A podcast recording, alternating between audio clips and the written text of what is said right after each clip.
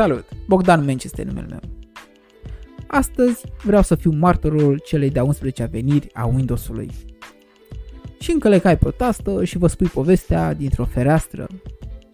Acum o săptămână, Microsoft a anunțat că versiunea 11 a sistemului de operare Windows este finalizată și au zis ei multe și mărunte și să vezi, să nu crezi, ca până la urma urmei să ne zică aveți răbdare că momentan doar vi-l arătăm și mai încolo vi-l dăm să-l butonați pentru că el nu este momentan disponibil pentru instalarea în masă.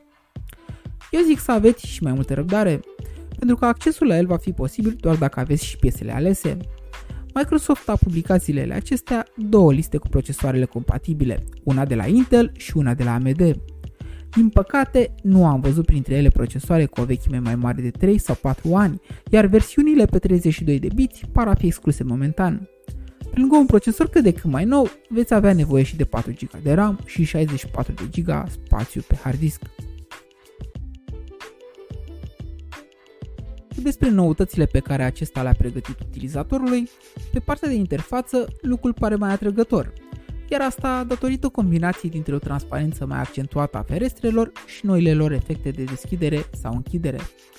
Pictogramele care definesc iconitele diferitelor fișiere au fost și ele ușor modificate, iar butonul de start nu a rămas nebăgat în seamă, el fiind mutat din colțul stâng spre centrul barei de meniu. Din punct de vedere al funcționalității, au fost adăugate câteva elemente utile. Unul dintre ele ar fi opțiunea de a împărți ferestrele pe ecran în mai multe feluri decât până acum, fapt care va ajuta la creșterea productivității celor care au nevoie să lucreze simultan în mai multe programe a apărut și o nouă zonă de widgeturi similară cu cea din ultimul update mai important pentru Windows 10, doar că aceasta este poziționată în stânga și îți va permite să accesezi rapid anumite informații.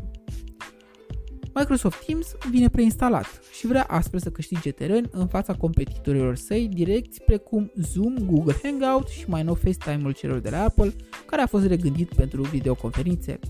Aplicațiile stau acum într-o casă nou renovată și asta pentru că Microsoft Store a fost și modificat de acum încolo va fi mult mai ușor să accesezi libreria de jocuri, ceea ce duce spre o tendință de unificare cu platforma consolei Xbox, a cărui proprietar este tot Microsoft.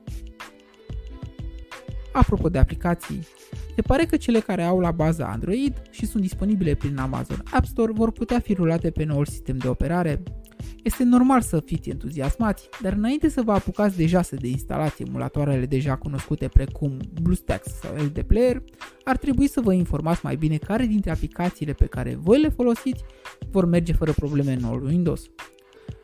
Rularea aplicațiilor mobile pe sistemele desktop a fost mereu un fel de nirvana al utilizatorilor și dezvoltatorilor. Primii pași cu adevărat în direcția aceasta i-au făcut cei de la Apple anul trecut, când au lansat în premieră noile Mac-uri cu primul lor procesor de tip ARM. Ei au înțeles atunci că hardware-ul este cheia, iar modul de a face un software pentru platformele x86 diferă enorm în comparație cu cel pentru arhitectura ARM, arhitectură folosită până acum pentru telefoane și tablete.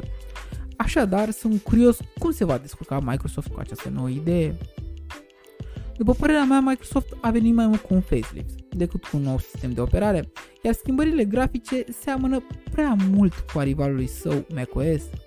Cât despre funcționalitate și fluență, va fi de așteptat până îl vom pune cu toții cu adevărat la treabă.